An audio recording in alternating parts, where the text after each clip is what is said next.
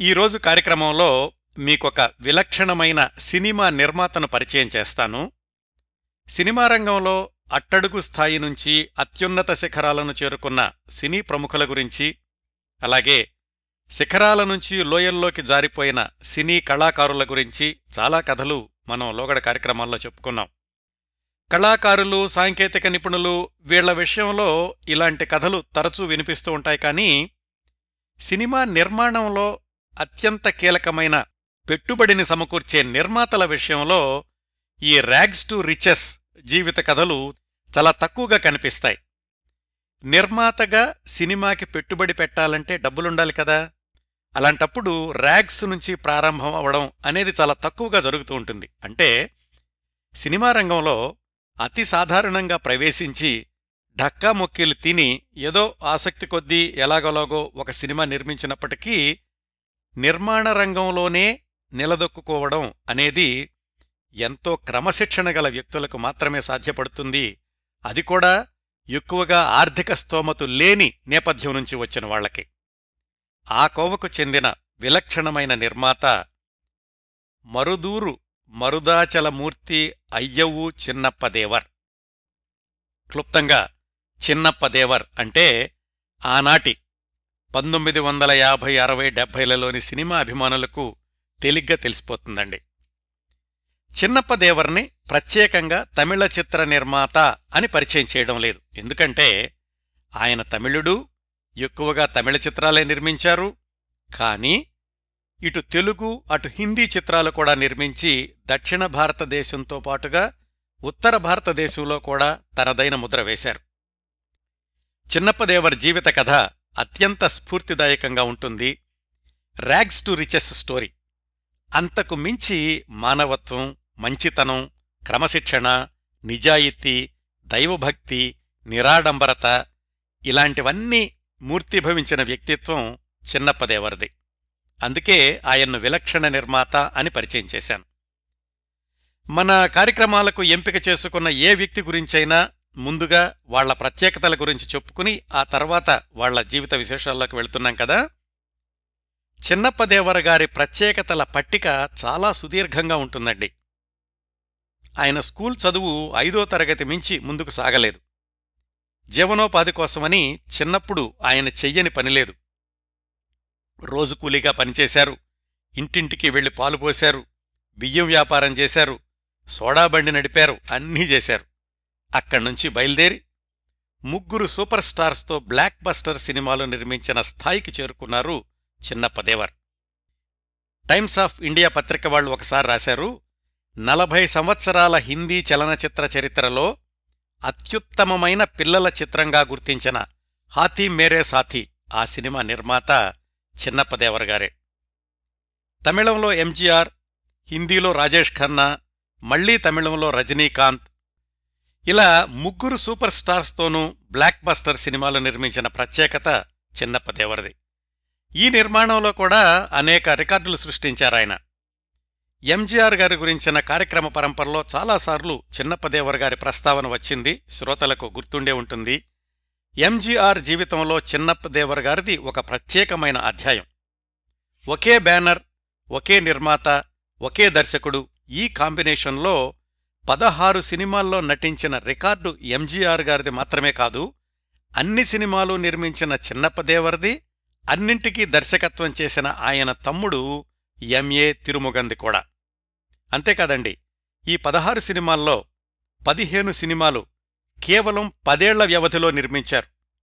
ఇంకా చెప్పాలంటే ఏడేళ్ళ వ్యవధిలో పద్నాలుగు సినిమాలు నిర్మించారు. అంటే చాలా సంవత్సరాల పాటు ఎంజీఆర్తో సంవత్సరానికి రెండు సినిమాలు నిర్మించి విడుదల చేశారన్నమాట. అది కూడా ఎప్పుడు పంతొమ్మిది వందల అరవై ఒకటి నుంచి పంతొమ్మిది వందల డెబ్బై రెండు వరకు. ఆ దశాబ్దం అంటే ఎంజీఆర్ గారు ఎంత తీరిక లేకుండా ఉండేవాళ్ళో మీకందరికీ తెలిసిన విషయమే. అయినా కానీ ఆయనతో సంవత్సరానికి రెండు సినిమాలు నిర్మించాలి అంటే ఎంత ప్రణాళిక ఎంత క్రమశిక్షణ ఎంత వేగం ఉండాలో ఊహించుకోండి. అన్నింటికీ మించి వాళ్ళిద్దరి మధ్య గాఢమైన అనుబంధం ఉండాలి. అది కొనసాగించాలంటే మనిషిలో ఎన్నో మంచి గుణాలుండాలి. అవన్నీ పుష్కలంగా మూర్తిభవించిన వ్యక్తిత్వం కాబట్టే చిన్నప్పదేవర్ విలక్షణమైన నిర్మాత అయ్యారు. పంతొమ్మిది వందల అరవై మూడు అరవై నాలుగు అరవై ఆరు అరవై ఏడు అరవై ఎనిమిది ఈ ఆరు సంవత్సరాల్లో ఒక్క ఎంజీఆర్తోనే సంవత్సరానికి రెండు సినిమాలు నిర్మించి విడుదల చేసి తొంభై ఐదు శాతం విజయం సాధించారు చిన్నప్పదేవర్ ఇంకా వేగం విషయానికొస్తే ఆయన ఎంజీఆర్తో పంతొమ్మిది వందల యాభై ఆరులో నిర్మించిన మొట్టమొదటి సినిమాని మినహాయిస్తే ఆ తర్వాత ఏ సినిమా అయినా గాని ఎంజీఆర్తో కూడా కొద్ది వారాల్లో పూర్తయిపోవాలి. మహా అయితే మూడు నెలలు అంతకుమించి నిర్మాణం కొనసాగకూడదు. అనుకున్నారాయన అలాగే దాన్ని అమలుపరిచారు కూడా. సినిమా ప్రారంభం రోజునే విడుదల కూడా ఖరారైపోతుంది ఆయన సినిమాలకి. ముహూర్తం రోజునే అందరికీ ఫుల్ పేమెంట్. షూటింగు చివరి రోజు అందరికీ బోనస్. ఇంకా తర్వాత సినిమా జయాపజయాలకు లాభనష్టాలకు చిన్నప్పదేవర్ తనొక్కడే బాధ్యత తీసుకునేవాడట. బిజీ సంవత్సరాల్లో కూడా ఎంజీఆర్ ఏడు రోజులు మాత్రమే ఒకసారి కాల్ షీట్స్ ఇస్తే మొత్తం సినిమాని పదమూడు రోజుల్లో పూర్తి చేయగలిగారు నిర్మాత చిన్నప్పదేవర్ ఆ సినిమా పేరు ముగరాశి. అలాగే కన్నితాయి తనిపిరవి ఇలాంటి సినిమాలు మూడు వారాల్లోనూ వివసాయి కాదల్ వగను ఇలాంటి సినిమాలను ఐదు వారాల్లోనూ కుటుంబ తలైవన్ తొళిలాలి తాలిక్కు తలైమగన్ వెట్టైకారన్ ఇలాంటి సినిమాలు కేవలం రెండు నెలల్లోనూ మరికొన్ని ఎంజీఆర్ సినిమాలను కేవలం మూడు నెలల్లోనూ పూర్తి చేసినటువంటి ప్రత్యేకత చిన్నప్పదేవరది అంటే చిన్నప్పదేవర గారు ఎంజీఆర్ గారితో నిర్మించిన సుదీర్ఘమైనటువంటి సినిమాలు అంటే మూడు నెలల పాటు అనమాట మిగతావన్నీ కూడా అంతకు లోపనే పూర్తయిపోవాలి. కేవలం ఎంజీఆర్ సినిమాల విషయంలోనే కాకుండా మిగతా ఎవరితో సినిమాలు నిర్మించినా కానీ ఇదే వేగం ఇదే దూకుడు చిన్నప్పదేవర్ గారిది తన పేరుతోటి దేవర్ ఫిలిమ్స్ అని వాళ్ళ అబ్బాయి పేరుతోటి దండాయుధపాణి ఫిలిమ్స్ అని ఈ రెండు బ్యానర్లలోనూ కేవలం ఇరవై రెండు సంవత్సరాల్లో యాభై సినిమాలు నిర్మించిన అరుదైన రికార్డు చిన్నప్పదేవర్ది సాధారణంగా ఇంత స్పీడుగా సినిమాలు తీయాలంటే సొంతంగా స్టూడియో ఉన్న వాళ్ళకు మాత్రమే సాధ్యపడుతుంది. పైగా నిర్మాత ఇంత వేగంగా సినిమాలు తీయడం అనేది ఒక చిన్నప్పదేవర్ గారి విషయంలోనే చూస్తాం మనం. ఆయన మరణించాక తొమ్మిదేళ్ళలో ఇరవై ఒక్క సినిమాలు నిర్మించి ఇంకొక రికార్డు సృష్టించారు వాళ్ళ పెద్దల్లుడు ఆర్ త్యాగరాజన్. కొద్ది శాతం సినిమాలు మినహాయిస్తే చిన్నప్పదేవర్ నిర్మించిన అత్యధిక శాతం సినిమాలకు మొట్టమొదట్లో ఆయన తమ్ముడు ఎంఏ తిరుమగం చివర్లో వాళ్ళ అల్లుడు త్యాగరాజన్ వీళ్ళే దర్శకులుగా ఉండేవాళ్ళు మిగతా వాళ్ళు కూడా ఉన్నారు కానీ మిగతా వాళ్ళందరూ కలిపి చేసినటువంటి సినిమాలు చాలా తక్కువ సంఖ్యలో ఉంటాయి. చిన్నప్పదేవర్ గారి మరొక ప్రత్యేకత గురించి కొంచెం ఆలస్యంగా చెప్తున్నాను. అదేంటంటే జంతువుల్ని సూపర్ స్టార్స్ని చేయడం. దాదాపుగా దక్షిణ భారత చలనచిత్ర చరిత్రలోనూ అలాగే హాతీ మేరే సాతీ సినిమాతోటి ఉత్తర భారత చలనచిత్ర చరిత్రలో కూడా జంతువుల్ని సూపర్ స్టార్స్ని చేసిన తొలి నిర్మాత చిన్నప్పదేవర్ అని చెప్తూ ఉంటారు. ఆయన మరణించాక ఆయన అల్లుడు కూడా అదే వారసత్వాన్ని అంటే జంతువులతోటి ప్రధాన పాత్రలుగా సినిమాలు నిర్మించడం అనే వారసత్వాన్ని కొనసాగించారు. కోతి కుక్క గుర్రం ఏనుగు పాము నెమలి సింహం పులి ఎంత క్రూర జంతువైనా సరే చిన్నప్పదేవర్ సినిమాలో దర్శకుడు చెప్పినట్లు వినాల్సిందే కెమెరా ముందు నటించాల్సిందే. పైగా ఇవన్నీ కూడా గ్రాఫిక్సు గిమ్మిక్సు ఇలాంటివేమీ లేని రోజుల్లో. హీరో ఆపదలో చిక్కుకుంటే పెంపుడు కుక్క వెళ్ళి పెంపుడు గుర్రాన్ని పిలుచుకొచ్చి ఇద్దరూ కలిసి హీరోని రక్షించడం అలాగే పొట్టేలు ట్రాన్సిస్టర్ తోటి పరిగెత్తడం పాము భక్తురాలికి కాపలా కాయడం ఏనుగు మనుషుల కుటుంబంలో ఒక సభ్యురాలవడం ఒకటా రెండా? చిన్నప్పదేవర్ ఆ రోజుల్లో చేసిన మాయాజాలాలు పిన్నల్ని పెద్దల్ని కూడా ఏకరీతిగా అలరించాయండి. విఠలాచార్య గారి సినిమాల్లాగా ఇవి జానపదాలు కాదు. సాంఘిక చిత్రాల్లో కూడా ఇన్ని తమాషాలు చేశారు చిన్నప్పదేవర్. ఆయన సినిమాల్లో చాలా సూపర్ హిట్ అయినటువంటి సినిమాలకు ఆయనే కథారచయిత కూడా. చిన్నప్పదేవర్ సినిమాల్లో ఇంకొక ప్రధాన అంశం దైవభక్తి. దేవుణ్ణి నమ్ముకో అదే అన్ని సమస్యలకు పరిష్కారం అని సినిమాలో చూపించడమే కాదు నిత్య జీవితంలో కూడా మురుగన్ అంటే సుబ్రహ్మణ్యేశ్వర స్వామి ఆయనకు అచంచల భక్తుడు చిన్నప్పదేవర్ ప్రతి మాటకి ముందు ఒకసారి తర్వాత ఒకసారి మురుగా అంటూ ఉండేవాళ్ళట చిన్నప్పదేవర గురించిన ఇంకొక విశేషం రాజేష్ ఖన్నా ఆరాధన చిత్రం విడుదల కాకముందే భారీ పారితోషికం మొత్తం ఇచ్చేసి హాతీ మేరే సాతీ సినిమాకు బుక్ చేసుకుని ఇంకా తన సినిమా ప్రారంభం కాకముందే ఆరాధన సూపర్ హిట్ అయి రాజేష్ ఖన్నా పారితోషికం నాలుగు రెట్లు పెరిగినప్పుడు ఆయనకు ఫోన్ చేసి ఏమండి మిగతా నిర్మాతలకు మీరు పారితోషికం పెంచారు కదా ఆ పెంచిన పారితోషికాన్ని ఇప్పుడు ఇవ్వమంటారా? అని అడిగినటువంటి నిజాయితీపరుడు చిన్నప్పదేవర్ రాజేష్ ఖన్నా అలా పెంచినటువంటి పారితోషికం తీసుకోలేదనుకోండి.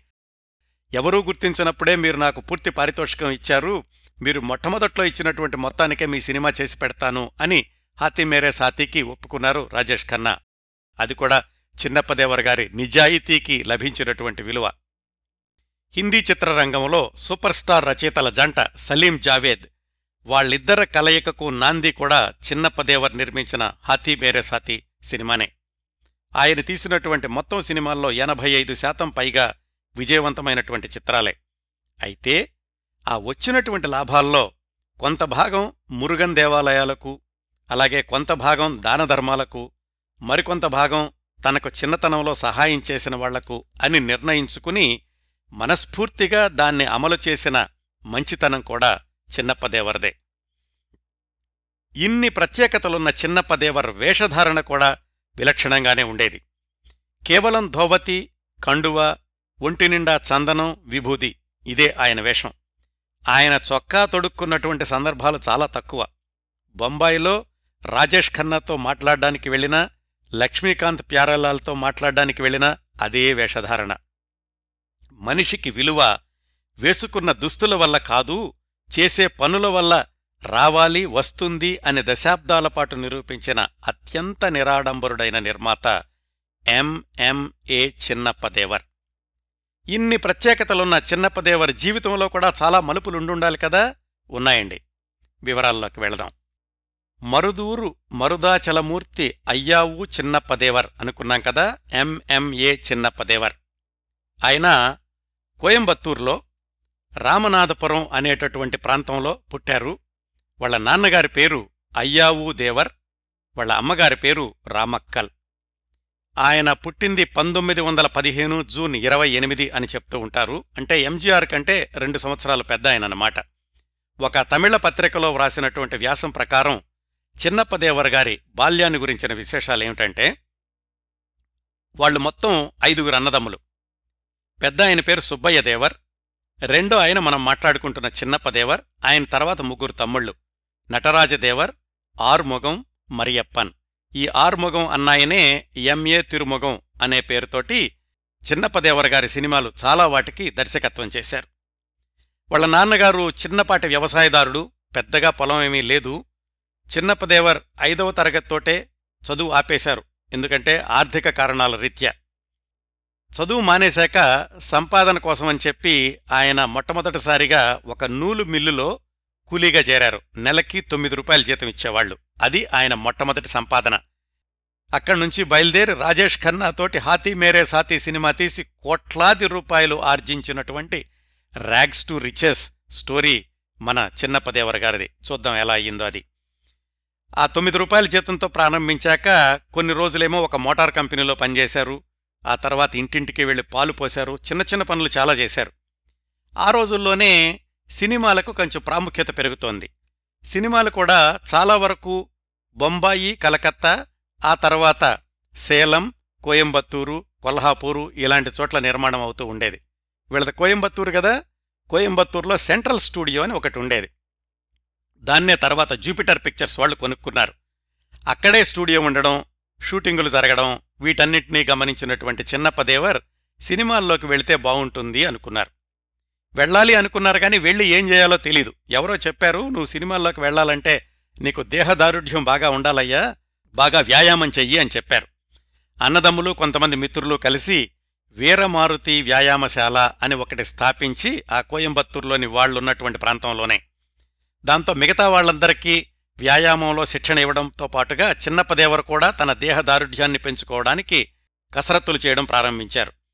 కేవలం వ్యాయామమే కాకుండా దాంతోపాటుగా శిలంబం అలాగే బరువులెత్తడం కత్తి యుద్ధాలు ముష్టి యుద్ధం ఇలాంటి వాటన్నిటిలో కూడా ప్రావీణ్యం సంపాదించారు తన వ్యాయామశాలలోనే.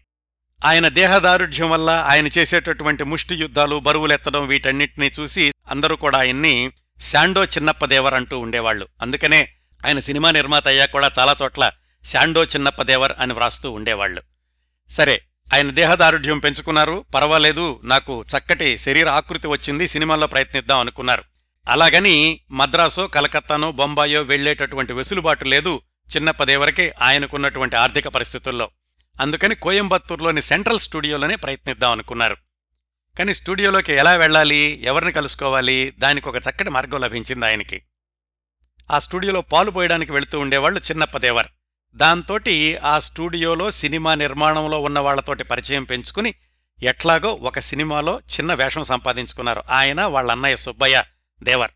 ఆ సినిమా పేరు తిలోత్తమ. పంతొమ్మిది వందల నలభైలో నిర్మాణం అయింది. దాంట్లో కూడా ఆయన దొరికినటువంటి వేషం ఏమిటి? వాళ్ళన్నయ్య ఆయన ఇద్దరూ కూడా దారుఢ్యం ఉన్నటువంటి కుస్తీ వస్తాదులు కదా? ఆ సినిమాలో కూడా అలాంటి పోరాట దృశ్యం ఒక దాంట్లో అన్నదమ్ములిద్దరూ కలిసి నటించారు. కాని విచిత్రం ఏమిటంటే నిజంగా మనుషులు కనపడలేదు తెర మీద. వాళ్ళ నీడల్ని మాత్రమే చిత్రీకరించారు కథానుగుణంగా. ఆ విధంగా చిన్నప్పదేవర్ మొట్టమొదటిసారిగా ఆయన వెండితెర మీద కనిపించింది తన నీడతోనన్నమాట. అలా సెంట్రల్ స్టూడియోలో షూటింగ్ జరిగేటటువంటి సినిమాల్లో చిన్న చిన్న పాత్రల్లో నటిస్తూ స్టూడియోలో నెలవారీ జీతానికి కూడా కుదురుకున్నారు. నెలవారీ కుదురుకున్నాక ఇంక వాళ్ళు ఏ వేషం ఇచ్చినా చేయాల్సిందే. అట్లా ఆయన పంతొమ్మిది వందల నలభై నుంచి నలభై ఐదు వరకు చిన్న చిన్న వేషాలు వేస్తూ ఉన్న రోజుల్లో చిన్నప్పదేవరకు ఒక ఆయన పరిచయం అయ్యారు. పంతొమ్మిది వందల నలభై ఐదులో శాలివాహనన్ అనే సినిమా నిర్మాణ సమయంలో. హీరోనేమో రాజన్ అన్నాయన. అలాగే విక్రమాదిత్యుడిగా వేసింది అప్పటి వరకు చిన్న చిన్న వేషాలు వేస్తూ వస్తున్నటువంటి ఎంజీఆర్. ఒక విధంగా ప్రతినాయకుడి వేషం. ఆ ఎంజీఆర్ నటించినటువంటి విక్రమాదిత్యుడి పాత్రకు ఇద్దరు అంగరక్షకులుంటారు. ఆ రోజు షూటింగ్లో ఎంజీఆర్కి వీళ్ళిద్దరూ అంగరక్షకులు అని ఇద్దరిని తీసుకొచ్చి పరిచయం చేశారు. ఆ ఇద్దరిలో ఒక ఆయన మీద ఎంజీఆర్ చూపు అలా పడిపోయింది. ఆయన అడిగారు నీ పేరేమిటి? అని. ఆయన దేహదారుఢ్యం చూసి ఆయన చిన్నప్ప అని చెప్పారు. ఒకటికి రెండుసార్లు ఎంజీఆర్ చిన్నప్ప చిన్నప్ప అనుకున్నారు తనలో తాను.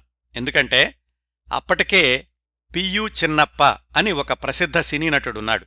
ఆయన కూడా మంచి దేహదారుఢ్యం ఉన్నటువంటి వ్యక్తి. ఓహో చిన్నప్ప అన్న పేరున్న వాళ్ళందరూ కూడా ఇంత బలిష్టంగా ఉంటారా అనుకుంటూ ఉండగా ఎవరో చెప్పారు ఎంజీఆర్ తోటి ఆయన మామూలు చిన్నప్ప కాదండి శాండో చిన్నప్ప అని. అది వాళ్ళిద్దరి యొక్క తొలి పరిచయం.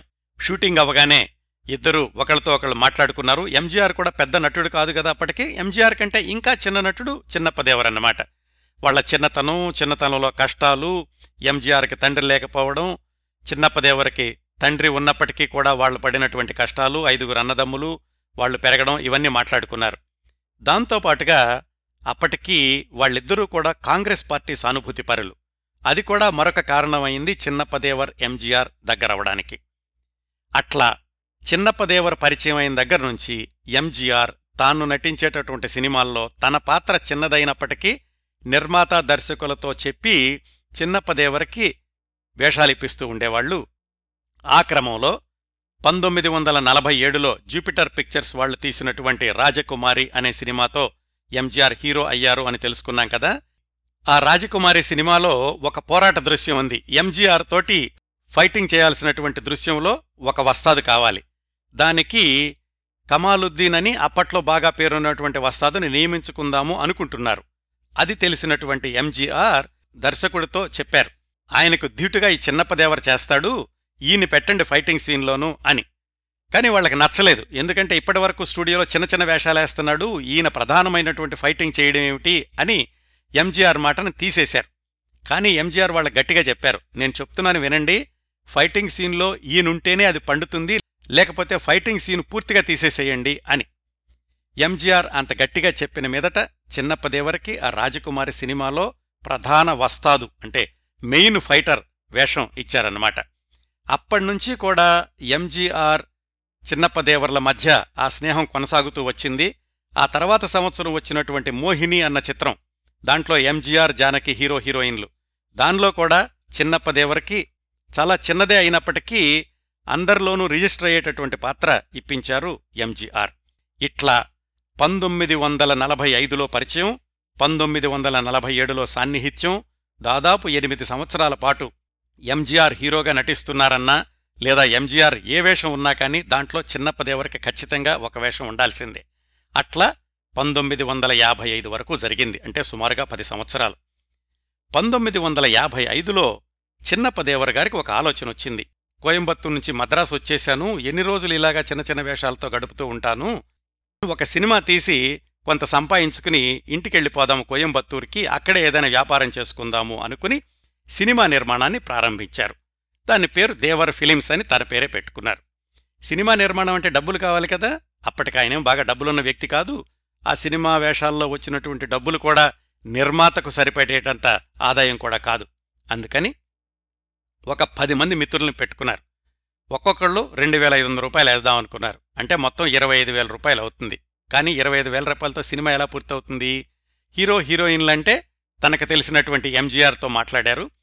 ఎంజీఆర్ కూడా చాలా సంతోషించారు. నువ్వు సినిమా తీస్తానంటే గనక అంతకంటే కావాల్సిందే ఉంది. నీకు సహాయం చేయడానికి నేనెప్పుడు ముందే ఉంటాను అని. అదే రోజుల్లో ఆలీబాబా నలభై దొంగల సినిమా షూటింగ్ జరుగుతోంది. ఎంజీఆర్ భానుమతి హీరో హీరోయిన్లు. అందుకని ఎంజీఆర్ సలహా మీదటే భానుమతి గారితో కూడా మాట్లాడారు. సరే హీరో హీరోయిన్లు స్థిరపడ్డారు. ఎంజీఆర్ భానుమతి. డబ్బులు చూస్తేనేమో ఇరవై ఐదు వేల రూపాయలు మాత్రమే ఉన్నాయి. అప్పుడు ఆ సినిమాకు ఛాయాగ్రాహకుడుగా నియమించుకున్నటువంటి ఆర్ఆర్ చంద్రన్ ఆయన చిన్నప్పదేవర గారిని తీసుకెళ్ళి బి నాగిరెడ్డి గారికి పరిచయం చేశారు. బి నాగిరెడ్డి గారు అప్పుడే ఆ వాహిని స్టూడియోని పెంచి పక్కనే ఉన్నటువంటి రేవతి స్టూడియోని కూడా కొని విజయ వాహిని స్టూడియో అని మార్చారు. అంతేకాకుండా ఆ రోజుల్లోనే నాగిరెడ్డి గారు ఒక ఫైనాన్స్ కంపెనీని కూడా ప్రారంభించి ఎవరైనా నిర్మాతలకు ఫైనాన్స్ ఇద్దాము అని కూడా చూస్తున్నారు. అదే సమయంలో చిన్నప్పదేవర్ నాగిరెడ్డి వాళ్ళిద్దరి మధ్యన పరిచయం జరిగింది. ఇద్దరూ కూడా మొదటి పరిచయంలోనే ఒకళ్ళకొకళ్ళు చాలా ఆత్మీయులయ్యారు. ఎందుకంటే ఒకవైపు చూస్తేనేమో చిన్నప్పదేవర్ చాలా నిజాయితీ కల్లాకపటం లేకుండా మాట్లాడటం నిరాడంబరత అవి నాగిరెడ్డి గారిని ఆకట్టుకున్నాయి. నాగిరెడ్డి గారిలో అందరికీ గౌరవ మర్యాదలు ఇవ్వడం నమ్రతగా ఉండడం ఇవన్నీ కూడా చిన్నప్పదేవరికి నచ్చినాయి.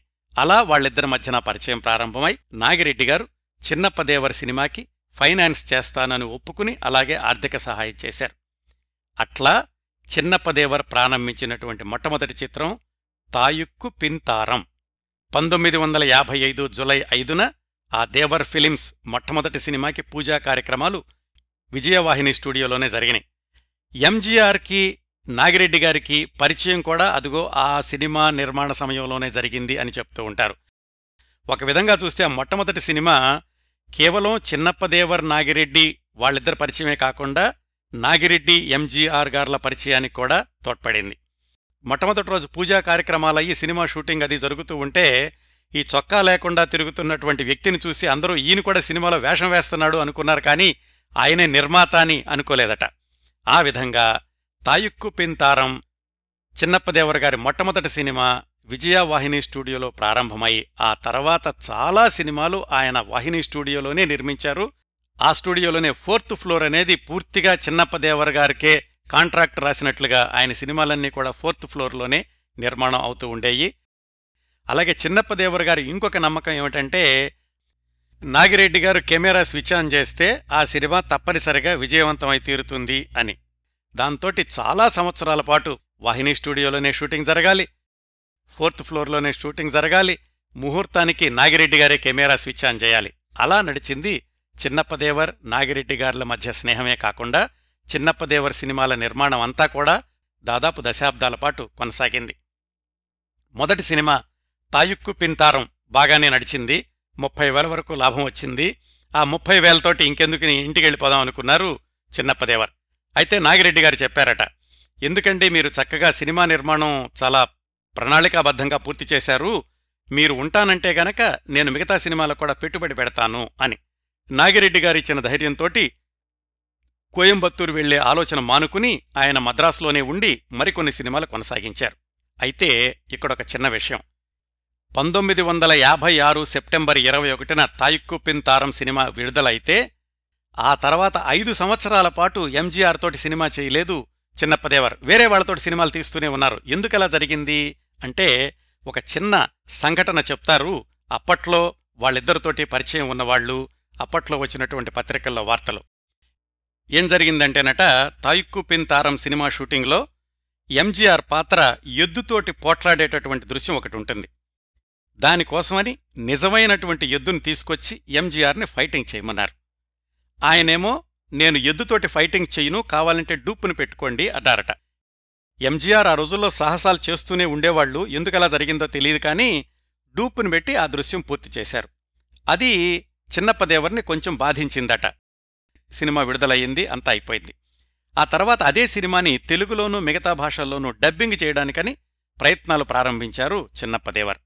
అది తెలుసుకున్నటువంటి ఎంజీఆర్ చిన్నప్పదేవర్కి లాయర్ నోటీస్ పంపించారట. ఏమని నా అనుమతి లేకుండా మీరు వేరే భాషలోకి డబ్బింగ్ చేస్తున్నారు అని. చిన్నప్పదేవర్ మరికొంచెం బాధపడి నాగిరెడ్డి గారి దగ్గరికి వెళ్ళారు నాగిరెడ్డి గారి పక్కనే చక్రపాణి గారు ఉన్నారు ఆయన ఈ కేసంతా స్టడీ చేసి నువ్వు ఓ పని చేయవయ్యా. మీరు సినిమా కాంట్రాక్ట్ ప్రకారం నటించాల్సినటువంటి సీన్లో నటించలేదు. ఫలానా దృశ్యంలో నేను డూపుని పెట్టుకోవాల్సి వచ్చింది. దీనికి మీరే సంజాయిషి ఇవ్వాలి అని నోటీస్ పంపించమని చెప్పారట చిన్నప్పదేవర్తోటి మొత్తానికి అది చిన్న విషయమే గాని చిలికి చిలికి గాలివాన అయినట్లుగా అయ్యింది. ఆ మనస్పర్ధలతోటి ఎంతో కాలంగా స్నేహంగా ఉన్న చిన్నప్పదేవర్ ఎంజీఆర్లు పంతొమ్మిది వందల యాభై ఆరు తర్వాత ఐదు సంవత్సరాల పాటు కలిసి పనిచేయలేదు. ఎంజీఆర్ ఎలాగూ హీరోగా బిజీగా ఉన్నారు. ఆయన చాలా సినిమాల్లో చేసుకుంటూ వెళ్తున్నారు. చిన్నప్పదేవర్ కూడా ఏం చేశారంటే మిగతా వాళ్ళతోటి సినిమా నిర్మాణాన్ని కొనసాగించారు ఐదు సంవత్సరాల పాటు. ఆ వరుసలో చిన్నప్పదేవర్ నిర్మించినటువంటి సినిమాలు నీలమలై తిరుడన్ సెంగోట్టై సెంగం వాళవత్త దైవం యానై పాగన్ ఇలాంటివన్నీ. ఈ నీలమలై తిరుడన్ అనే సినిమాతోటి జంతువుల్ని ప్రవేశపెట్టడం ప్రారంభించారట. దాని తర్వాత ఇక అన్ని సినిమాల్లోనూ అలా జంతువుల యొక్క పరంపర కొనసాగుతూ వచ్చింది. అట్లాగే సెంగోట్టై సెంగం అనే సినిమాతోటి మరొక తెలుగువాడు విఎన్ రెడ్డి గారని ఆయన్ని దర్శకుడిగా కూడా పరిచయం చేశారు. ఆయనే తర్వాత ఇంటికి దీపం ఇల్లాలే ఇలాంటి సినిమాలకు కూడా దర్శకుడిగా ఉన్నారు ఆ విఎన్ రెడ్డి గారు. ఐదు సంవత్సరాలు సినిమా నిర్మాణం కొనసాగించారు కానీ ఆ సినిమాల్లో ఆయన అనుకున్నంతగా లాభాలు రాలేదు. అలాగే ఆయనతో భాగస్వాములుగా ఉంటూ వచ్చిన వాళ్ళు కూడా నాలుగైదు సంవత్సరాల తర్వాత లాభాలు రావటం లేదు మీతో కలిసి వ్యాపారం చేయలేము అని వాళ్ళు వెనక్కి వెళ్ళిపోయారు. మళ్ళా సినిమా నిర్మాణాన్ని కొనసాగిద్దామా ఆపుదామా అనుకుంటూ ఉండగా నాగిరెడ్డి గారే ఆయనకి ధైర్యం చెప్పి నేను పెట్టుబడి పెడతాను మీరు ఒక్కళ్ళే అయినా సరే సినిమా నిర్మాణాన్ని కొనసాగించండి ఆయన ధైర్యం ఇచ్చిన మీదట ఆ సినిమా నిర్మాణాన్ని కొనసాగించారు. అట్లా చేస్తూ ఉండగా పంతొమ్మిది వందల అరవైలో ఆయన తాయి సొల్లై తట్టాదే అనే సినిమా తీద్దాము అని ప్రయత్నాలు ప్రారంభించారు అశోకన్ హీరోగా. దానికి పాటలు కూడా రికార్డింగ్ చేయించారు. ప్రీ ప్రొడక్షన్ అంతా అయిపోయింది. ఆ పాటలు రికార్డింగ్ చేయించుకుని స్టూడియోలో నుంచి బయటకు వస్తూ ఉండగా ఆయన భుజం మీద ఎవరో చేయివేశారు ఎవరా అని వెనక్కి తిరిగి చూస్తే ఎంజీఆర్. చాలా సంవత్సరాలుగా వాళ్ళ మధ్యనున్నటువంటి ఆ మనస్పర్ధలు ఆ ఒక్క క్షణంతోటి తొలగిపోయినట్లుగా అయింది. సాధారణంగా ఆ రోజుల్లో ఎంజీఆర్ నిర్మాతల హీరో అని చెప్పుకున్నాం చాలాసార్లు. ఆయన ఎవరితోటి తగద పెట్టుకునేవాడు కాదు ఎవరిని శత్రువులుగా ఉంచుకునేవాళ్ళు కాదు. మరి ఈయన ఒక్క విషయంలో ఎందుకలా జరిగిందో గాని మళ్ళీ ఎంజీఆరే చిన్నప్పదేవరిని పలకరించారు. ఏమిటి ఏం జరుగుతోంది అంటే ఇదిగో ఇలాగా పాటలు రికార్డింగ్ చేయించాను అశోకంతోటి సినిమా తీద్దామనుకుంటున్నాను అంటే ఇలా రా ఒకసారి నా ఆఫీసులో కూర్చుందామని తీసుకెళ్ళి ఎంజీఆర్ ఆఫీసులో కూర్చోబెట్టి ఆయన కథంతా విన్నారట. పాటలన్నీ విన్నారు. విన్నాక చిన్నప్పదేవరితోటి నేను చేస్తాను ఈ సినిమా ఈ సినిమా అనే కాదు రాబోయే సంవత్సరాల్లో కూడా నీ సినిమాలన్నింటిలో నేనే హీరోని నేను నీకు పూర్తి సహకారం అందిస్తాను అని ఎంజీఆర్ గారి అమ్మగారి ఫోటో ముందు ఆయన చిన్నప్పదేవరికి వాగ్దానం చేశారట. కరెక్ట్గా ఆయన మాట ఇచ్చినట్లుగానే పంతొమ్మిది వందల అరవై ఒకటిలో విడుదలైన ఈ తాయి సొల్లై తట్టాదే సినిమా నుంచి పది సంవత్సరాల పాటు చిన్నప్పదేవర్ ఎంజీఆర్ల యొక్క గాఢ మైత్రి అలాగే కొనసాగింది. కేవలం సినిమా నిర్మాణమే కాదు ఆ తర్వాత జీవితాంతం కొనసాగింది. ఎంజీఆర్ తోటి పదహారు సినిమాలు తీశారనుకున్నాం కదా మధ్య మధ్యలో ఆయన వేరే వాళ్ళతో కూడా సినిమాలు తీస్తూ ఉండేవాళ్ళు వీళ్ళిద్దరి కలయికలో వచ్చిన సినిమాల్లో మైలురాళ్ళ లాంటి ఒకటి రెండు సినిమాల గురించి మాట్లాడుకుందాం. ఎంజీఆర్ ఎంఆర్ రాధ ఆ కేసు గురించి చాలా వివరంగా చెప్పాను కదా ఎంజీఆర్ కార్యక్రమ పరంపరలో. వాటిల్లో ఏం జరిగిందంటే పంతొమ్మిది వందల అరవై ఏడు జనవరి పన్నెండున కదా ఎంఆర్ రాధ ఎంజీఆర్ల మధ్య గొడవ జరగడం ఎంఆర్ రాధ ఎంజీఆర్ని కాల్చడం జరిగింది. సరిగ్గా ఆ మర్నాడే అంటే పంతొమ్మిది వందల అరవై ఏడు జనవరి పదమూడున సంక్రాంతికి చిన్నప్పదేవర్ ఎంజీఆర్తో నిర్మించినటువంటి సినిమా తాయుక్కు తాళై మగన్ విడుదల అయ్యెత్తి అది అత్యంత ఘన విజయం సాధించింది. ఒకటి ఎంజీఆర్ ఆసుపత్రిలో ఉండడం రెండోది చిన్నప్పదేవర్ ఎంఏ తిరుమగం వాళ్ళు ఎంజీఆర్తో కలిసి నిర్మిస్తున్నటువంటి సినిమాల వరుస విజయం వీటి వల్ల. ఎంజీఆర్ ఆసుపత్రిలో ఉన్నప్పుడు జరిగినటువంటి సంఘటన కూడా ఎంజీఆర్ కార్యక్రమాల్లో చెప్పాను. మరొక్కసారి దాన్ని చిన్నప్పదేవర్ గారి దృష్టితో గుర్తు చేస్తాను. ప్రతి సంవత్సరం సంక్రాంతికి ఎంజీఆర్ని కలుసుకుని తరువాతి సినిమాకి అడ్వాన్స్ ఇవ్వడం అనేది చిన్నప్పదేవర్ కొనసాగిస్తున్నటువంటి సంప్రదాయం. ఆ సంవత్సరం కూడా అంటే పంతొమ్మిది వందల అరవై ఏడులో కూడా సంక్రాంతి రోజున ఎంజీఆర్ని కలుసుకోవాల్సినటువంటి అపాయింట్మెంట్ ఉంది చిన్నప్పదేవర్కి. సరిగ్గా రెండు రోజుల ముందే ఎంఆర్ రాధా కాల్పులతోటి ఎంజీఆర్ ఆసుపత్రిలో జాయిన్ అయ్యారు. అయినా కాని చిన్నప్పదేవర్ అన్నమాట ప్రకారం సంక్రాంతి రోజు ఆసుపత్రికి వెళ్ళి ఎంజీఆర్ మాట్లాడలేని స్థితిలో ఉన్నప్పటికీ కూడా ఆయన దిండు కింద అడ్వాన్స్ పెట్టారట. దర్శకుడైనటువంటి తమ్ముడు ఎంఏ తిరుమగం అన్నాడట అన్నయ్యతోటి. అన్నయ్య ఆయనకేమో గొంతులో బుల్లెట్ దిగుంది. అసలు జీవిస్తారో లేదో తెలీదు. ఆయన జీవించినప్పటికీ నటించగలరో లేదో తెలీదు. నటించినప్పటికీ ఇంతకు ముందులాగా చురుకుగా చేయగలరో లేదో తెలీదు. అలాంటప్పుడు నువ్వు డబ్బులు తీసుకెళ్ళి అడ్వాన్స్ ఇచ్చావు అంటే తమ్ముడు ఎంజీఆర్ మనకు భిక్ష పెట్టారు. ఆయనతో సినిమాలు నిర్మించటం మొదలయ్యాకే మనకు లాభాలు మొదలైనయి. ఆయన ఏదో అయిపోతారని భయపడ్డం కాదు. ఆయన క్షేమంగా కోలుకోవాలి. మళ్ళీ మన సినిమాలో నటించాలి అని కోరుకుందాము.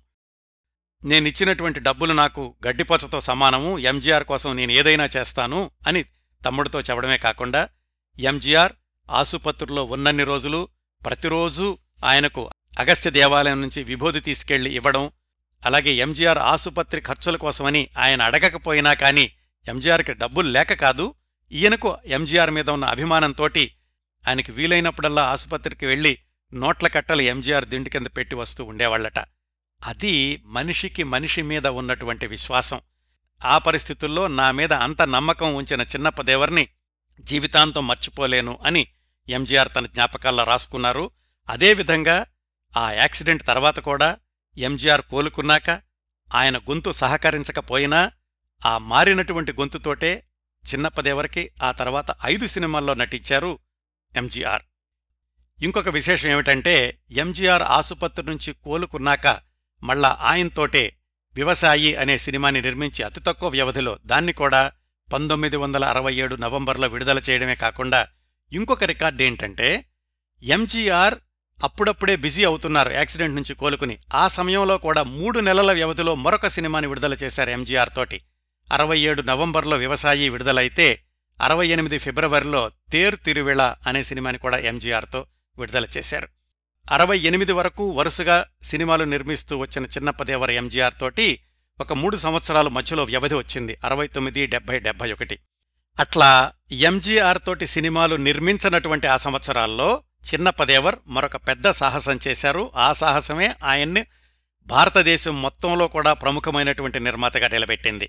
ఆ సాహసం ఏమిటంటే ఆయనే పంతొమ్మిది వందల అరవై ఏడులో నిర్మించినటువంటి దైవ చెయల్ అనే సినిమాని హిందీలో నిర్మిద్దాము అనుకోవడం. అది ఇంకా సాహసం. ఎందుకంటే తమిళంలో ఆ సినిమా సరిగా ఆడలేదు. దానిలో ప్రధాన పాత్రధారి మేజర్ సుందర్ రాజన్. అందులో కూడా జంతువులే ప్రధానమైనటువంటి పాత్రలు పోషించాయి. ఏనుగులు సింహాలు ఖడ్గమృగాలు ఇవన్నీ ఉన్నాయి. ఆ సినిమా సరిగా ఆడలేదు కాని దాన్ని హిందీలో తీస్తే ఎలా ఉంటుంది అనుకున్నారు పంతొమ్మిది వందల అరవై తొమ్మిది ప్రాంతాల్లో. చిన్నప్పదేవరి ఇంటి పక్కనే నివాసం ఉండే దర్శకుడు శ్రీధర్ ఆయనకో సలహా చెప్పారు. బొంబాయి వెళ్ళి సంజీవ్ కుమార్ను కలుసుకోండి ఆయనైతే మీ కథకు సరిపోతాడు అని. చిన్నప్పదేవరికి హిందీ రాదు ఇంగ్లీష్ రాదు ఆయనకొచ్చింది తమిళం ఒకటే. కాకపోతే గుండెల నిండా ధైర్యం ఉంది. ఆ ధైర్యంతో బొంబాయి వెళ్ళి సంజీవ్ కుమార్ని కలుసుకుని ఇలాగా ఒక తమిళ సినిమా నేనే తీశాను అదే కథను హిందీలో తీద్దామనుకుంటున్నాను అని చెప్పారు. సంజీవ్ కుమార్ కథంతా విన్నాక నాకంటే కూడా ఒక కొత్త కుర్రాడున్నాడు ఇప్పుడిప్పుడే పైకొస్తున్నాడు అతనితో తీయి బావుంటుంది అని రాజేష్ ఖన్నా దగ్గరకు పంపించారు. అప్పటికింక ఆరాధన షూటింగ్ జరుగుతోంది. రాజేష్ ఖన్నా సూపర్ స్టార్ కాలేదు. ఆయనకు కథ కంటే కూడా ముందు సినిమాకు ఇవ్వాల్సినటువంటి పారితోషికం మొత్తం రాజేష్ ఖన్నా చేతిలో పెట్టారు. రాజేష్ ఖన్నా ఆశ్చర్యపోయారట. కథ చెప్పలేదు ఈయనెవరో మద్రాసు నుంచి వచ్చానంటున్నాడు ఒంటి మీద చొక్కా లేదు పంచి కట్టుకున్నాడు ఒంటి నిండా విభూతి రేఖలు ఈయన నాతో సినిమా తీస్తానంటున్నాడు ఏమిటా అనుకున్నాడు కానీ ఆయన అనుకున్న దానికంటే ఎక్కువ పారితోషికం మొత్తం ఇచ్చేశారు. ఇంకా రాజేష్ ఖన్నాకి అంత డిమాండ్ లేదు హిందీలో ఆరాధన విడుదల కాలేదు కాబట్టి. అందుకని ఆయన సినిమా చేయడానికి ఒప్పుకున్నారు. కాకపోతే కథ విన్నాక ఆయన కంగు తిన్నారు. ఈ కథ అస్సలు బాగలేదు. ఇది మధ్య వయస్కుడి మీద జరిగేటటువంటి కథ. నాకెలా బాగుంటుంది అనుకున్నారు. కాకపోతే ఆయనకి అప్పట్లో డబ్బులు బాగా అవసరం. ఎవరికి? రాజేష్ ఖన్నాకి. ఆయన అప్పుడే బంగళా కట్టుకుంటున్నారు. ఆ బంగ్లా పూర్తి చేయాలంటే కొన్ని డబ్బులు కావాలి. అది సరిగ్గా ఈ చిన్నప్పదేవరిచ్చినటువంటి డబ్బులతోటి సరిపోతుంది. అందుకని రాజేష్ ఖన్నా ఏం చేశారంటే సలీం జావేద్ అప్పటికింకా వాళ్ళు జంటగా పేరు రాలేదు. స్క్రీన్ ప్లే రైటర్స్ అని కూడా తెర మీద ఎక్కడా పేరు లేదు వాళ్ళకి. సలీం దగ్గరికి వెళ్ళి విషయమంతా చెప్పి కథ కాస్త సరిచేసి పెట్టమని అడిగారు. సలీం ఆ కథంతా చదివి ఈ సినిమా ఏమిటి? దీన్ని బాగుచేయడం నా వల్ల కాదు దీనికి నీకు తగినట్లుగా నేను రాయలేను అన్నారట. అయితే రాజేష్ కన్నా వదిలిపెట్టకుండా మీరు కథ మార్చే వరకు నేను ఇక్కడి నుంచి కదలను ఎందుకంటే నాకు ఆ డబ్బులు అవసరం ఆ డబ్బులు నాకు కావాలంటే ఆయనకి సినిమా చేయాలి సినిమా చేయాలంటే మీరు కథ మార్చి తీరాలి. ఈ సినిమాతోటి మిమ్మల్ని స్క్రీన్ ప్లే రైటర్స్గా తెర మీద పేరు వేయిస్తాను. అంతేకాకుండా మీకు కూడా మంచి పారితోషికం వచ్చేలాగా చూస్తాను అని సలీం జావేద్ జంటను ఒప్పించి ఆ దైవ చేయలనే కథని హాతీ మేరే సాతీ కథగా మార్చారు. ఒక చిన్న హాస్య సంఘటన ఏమిటంటే చిన్నప్పదేవరికి హిందీ ఇంగ్లీషు రెండూ సరిగా రావనుకున్నాం కదా రాజేష్ ఖన్నా దగ్గరికి వెళ్ళి ఆయనకి డబ్బులన్నీ ఇచ్చేశాక నేను డబ్బులు ఇచ్చాను మీరు డేట్లు ఇవ్వండి అని చెప్పడానికని రేట్ యూ డేట్ మీ అన్నారట. ఇలా రాజేష్ ఖన్నాతోటి డేట్లు ఖరారయ్యాక సినిమాకి మ్యూజిక్ ఎవరు చేయాలి? అప్పట్లో శంకర్ జయకిషన్ చాలా పేరున్నటువంటి సంగీత దర్శక ద్వయం. వాళ్ళతోటి చేయిద్దాము అనుకున్నారు. వాళ్ళు కూడా ఈయననుకున్నట్లుగా స్పీడ్గా చేయలేరు. చిన్నప్పదేవరంటే సినిమా తొందర తొందరగా పూర్తయిపోవాలి. అప్పుడు మళ్ళీ డైరెక్టర్ శ్రీధరే ఆయనకి సలహా ఇచ్చారట. లక్ష్మీకాంత్ ప్యారేలాల్ దగ్గరికి వెళ్ళు వాళ్ళైతే తొందరగా చేసి పెడతారు అని. తనకు వచ్చిరానటువంటి హిందీలోనే లక్ష్మీకాంత్ ప్యారేలాల్ గారి దగ్గరికి వెళ్ళి చిన్నప్పదేవర్ ఇలాగ నేను కొత్తగా తీస్తున్నటువంటి సినిమాకి మీరు సంగీతం చెయ్యాలి అన్నారు. అప్పుడు వాళ్ళు చాలా తీరిక లేకుండా ఉన్నారు. పైగా ఈ మనిషిని చూసి ఈయనేమిటి ఈయన సినిమా నిర్మాత ఏమిటి అనుకున్నారేమో కానీ మీరు తీసే సినిమాకి ఇప్పుడు మ్యూజిక్ డైరెక్షన్ చేయలేము అన్నారు. అయితే లక్ష్మీకాంత్ వాళ్ళ అబ్బాయికో అమ్మాయికో మొట్టమొదటి పుట్టినరోజు జరుగుతోంది అని వాళ్ళ సంభాషణల నుంచి గ్రహించారు చిన్నప్పదేవర్ అప్పుడేం చేశారంటే ఆయన మార్కెట్కి వెళ్ళి బంగారు నాణేలు కొని సాయంకాలం పూట లక్ష్మీకాంత్ వాళ్ళ ఇంట్లో పార్టీ జరుగుతుంటే అక్కడికి వెళ్ళిపోయారు. ఆహ్వానం లేకపోయినా కాని. అక్కడ కూడా ఆయన ధోవతి కండువాతోటే వెళ్ళారు వెళ్ళి ఆ పిల్లడికి బంగారు నాణేలు ఇచ్చారు. లక్ష్మీకాంత్ వాళ్ళ భార్య ఆశ్చర్యపోయారట ఎవరైనా చూస్తుంటే ఏదో మామూలు పల్లెటూరు మనిషిలాగా ఉన్నాడు బంగారు నాణ్యాలు తీసుకొచ్చారు అని లక్ష్మీకాంత్ని అడిగితే ఆయన చెప్పారట. మద్రాసు నుంచి వచ్చాడు నిర్మాత అంటున్నాడు నన్ను మ్యూజిక్ చేయమంటున్నాడు నాకేమో తీరిక లేదు ఇప్పుడొచ్చి అబ్బాయికి బంగారు నాణాలు ఇచ్చాడు అని లక్ష్మీకాంత్ అంటే ఆయన భార్య అన్నారట.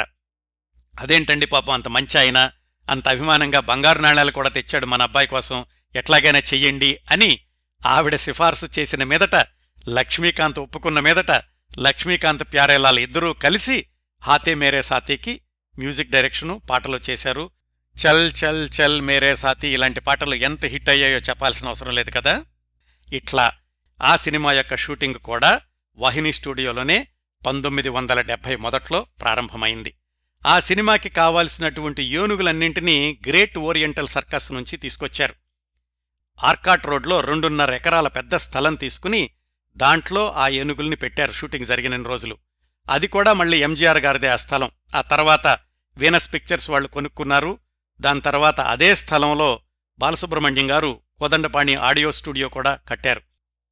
ఆ సినిమా కూడా దర్శకుడు చిన్నప్పదేవర గారి తమ్ముడు ఎంఏ తిరుమగమే. సినిమా విడుదల ఎలా జరిగిందంటే హాతే మేరే సాతీకి ఢిల్లీలోనూ దాని శివారు ప్రాంతాల్లోనూ ఇరవై ఆరు థియేటర్లలో విడుదల చేశారు మొట్టమొదటిసారిగా. అదే సమయంలో రాజేష్ ఖన్నా రాజ్కుమార్ నటించిన మర్యాద సినిమా కూడా విడుదలయ్యింది. ఒకే హీరో రెండు సినిమాలు పోటాపోటీ అనుకున్నారు. మొదటి కొద్ది రోజులు కూడా సినిమాకి కలెక్షన్స్ లేవు. దేవర్ గారు చాలా నిరుత్సాహపడ్డారు. మొట్టమొదటిసారిగా హిందీలో ఇంత భారీ సినిమా తీశాను ఇలా అయిందేమిటా అని. రాజేష్ ఖన్నా మాత్రం దేవర్కి ఫోన్ చేసి మీరేం కంగారు పడమాకండి మీరు ఢిల్లీ వచ్చేయండి వస్తూ వస్తూ దోవలో మిగతా చోట్ల ఎలా నడుస్తుందో చూస్తూ రండి అని చెప్పారట.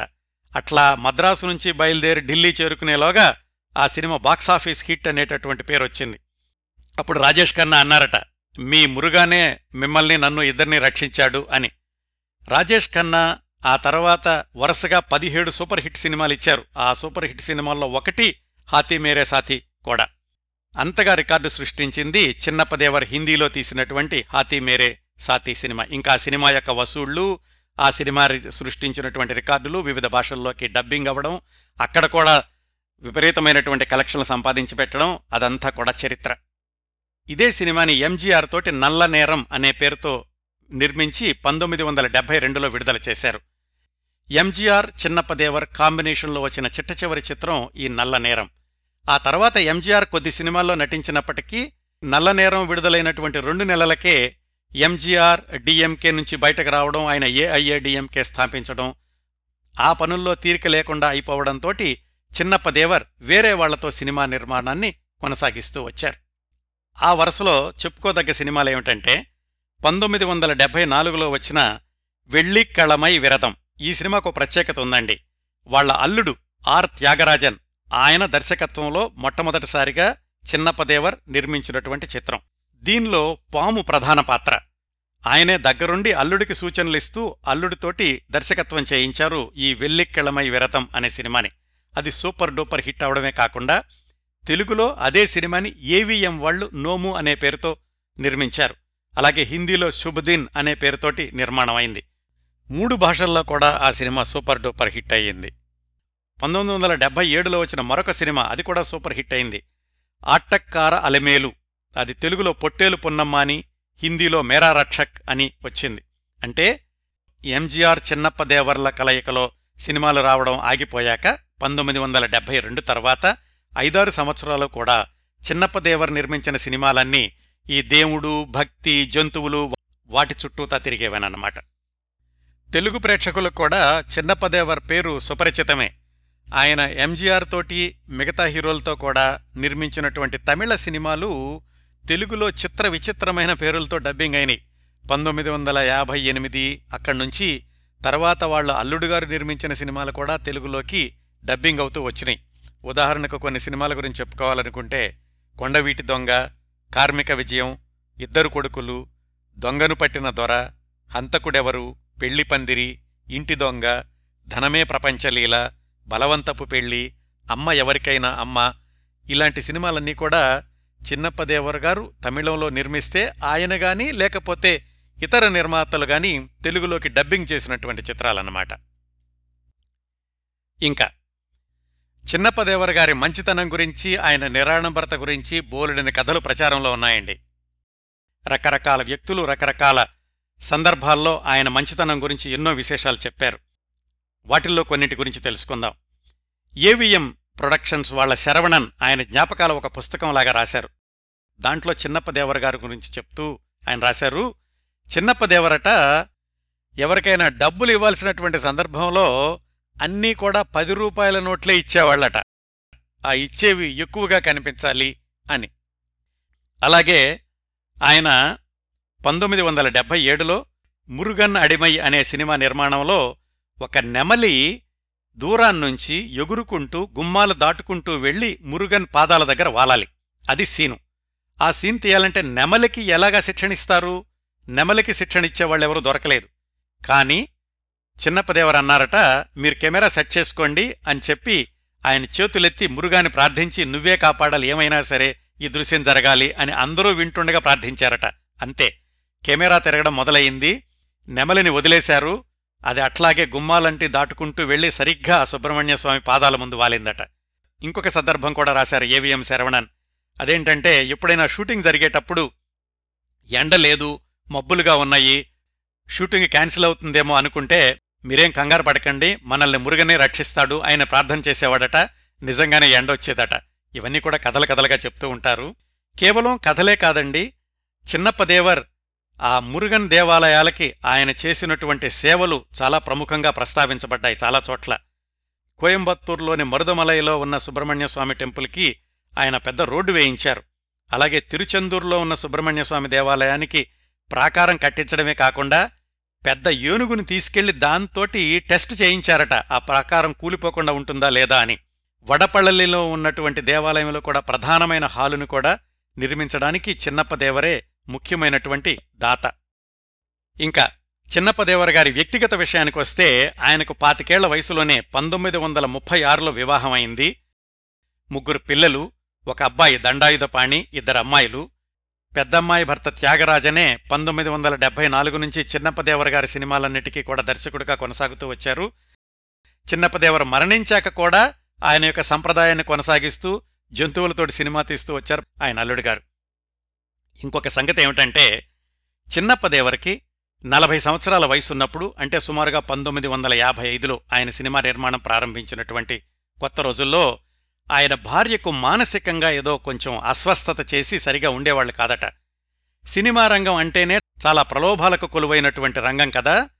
అలాంటి రోజుల్లో తాను ఎలాంటి ప్రలోభాలకు లోను కాకూడదు అని చిన్నప్పదేవర్ ఒక అలవాటు చేసుకున్నారట.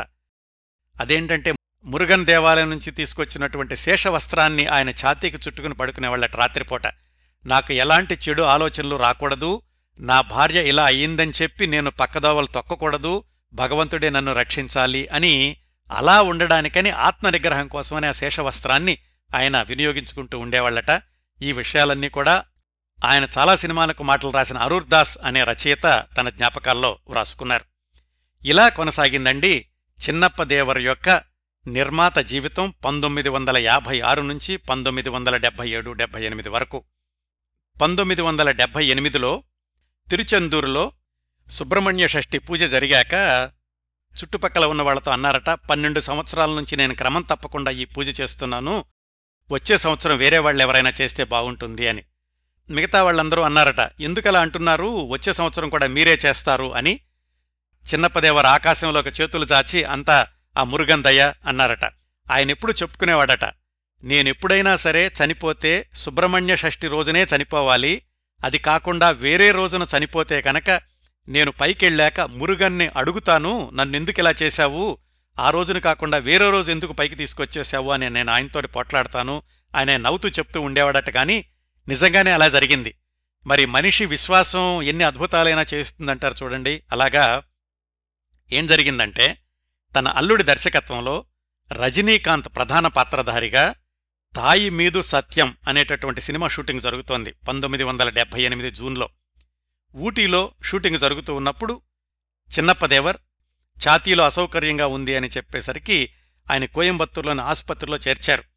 తేరుకున్నారు కాస్త బాగానే ఉందనుకున్నారు కానీ పంతొమ్మిది వందల డెబ్బై ఎనిమిది సెప్టెంబర్ ఎనిమిదిన మళ్ళీ ఛాతీలో నొప్పొచ్చిందన్నారు. ఆ రోజు సరిగ్గా సుబ్రహ్మణ్య షష్ఠి విశాఖ నక్షత్రం. అదే రోజున ఆయన చనిపోయారు. చనిపోయేటప్పటికి చిన్నప్పదేవర వయసు కేవలం అరవై మూడు సంవత్సరాలు. ఆయన మృతదేహాన్ని ఆసుపత్రి నుంచి కోయంబత్తూరులో ఆయన పుట్టి పెరిగిన రామనాథపురం ప్రాంతానికి తీసుకెళ్ళారు. చాలామంది ప్రజలొచ్చి దర్శించుకున్నారు. అలాగే అప్పట్లో ముఖ్యమంత్రిగా ఉన్నటువంటి ఎంజీఆరే కాకుండా రజనీకాంత్ జయశంకర్ ఇలాంటి సినీ ప్రముఖులందరూ కూడా చిన్నప్పదేవర్ యొక్క భౌతిక కాయాన్ని రామనాథపురం వెళ్ళి దర్శించుకున్నారు. నిరాడంబరతకు నిలువెత్తు నిదర్శనం మంచితనానికి మరో పేరు చిన్నప్పదేవర్ గారి జీవిత యాత్ర అలా ముగిసింది. పంతొమ్మిది వందల పదిహేను నుంచి పంతొమ్మిది వందల యాభై ఐదు వరకు అంటే నలభై సంవత్సరాల పాటు అనేక కష్టాలు పడ్డారు. ఆ తర్వాత ఇరవై మూడు సంవత్సరాల్లో యాభై సినిమాలు నిర్మించి ఆదర్శవంతమైనటువంటి నిర్మాతగా పది మందిలోనూ పేరు తెచ్చుకోవడమే కాకుండా అందరితోటి మంచిగా ఉంటూ నిరాడంబరతే ఆభరణం అని నిరూపిస్తూ ఎంతోమందికి సహాయం చేసి జంతువులు కూడా సినిమాల్లో నటించి విజయవంతం చేయగలవు అని నిరూపించినటువంటి నిర్మాతగా అందరి మనసుల్లోనూ నిలిచిపోయారు చిన్నప్పదేవర్. ఇదండి Sandow Chinnappadevar MMA Chinnappadevar Devar films Chinnappadevar గారి గురించి నేను సేకరించగలిగినంత సమాచారం. ఈ కార్యక్రమాన్ని ఇంతటితో ముగిస్తున్నాను. ఈ కార్యక్రమాలను ఆదరించి అభిమానిస్తున్న శ్రోతలందరకు హృదయపూర్వకంగా కృతజ్ఞతలు తెలియచేసుకుంటున్నాను. మళ్ళీ మంగళవారం మరొక మంచి కార్యక్రమంతో కలుసుకుందాం. అంతవరకు నవ్వుతూ ఉండండి. మీ నవ్వులు పది మందికి పంచండి. ప్రస్తుతానికి మీ దగ్గర సెలవు తీసుకుంటోంది మీ కిరణ్ ప్రభ.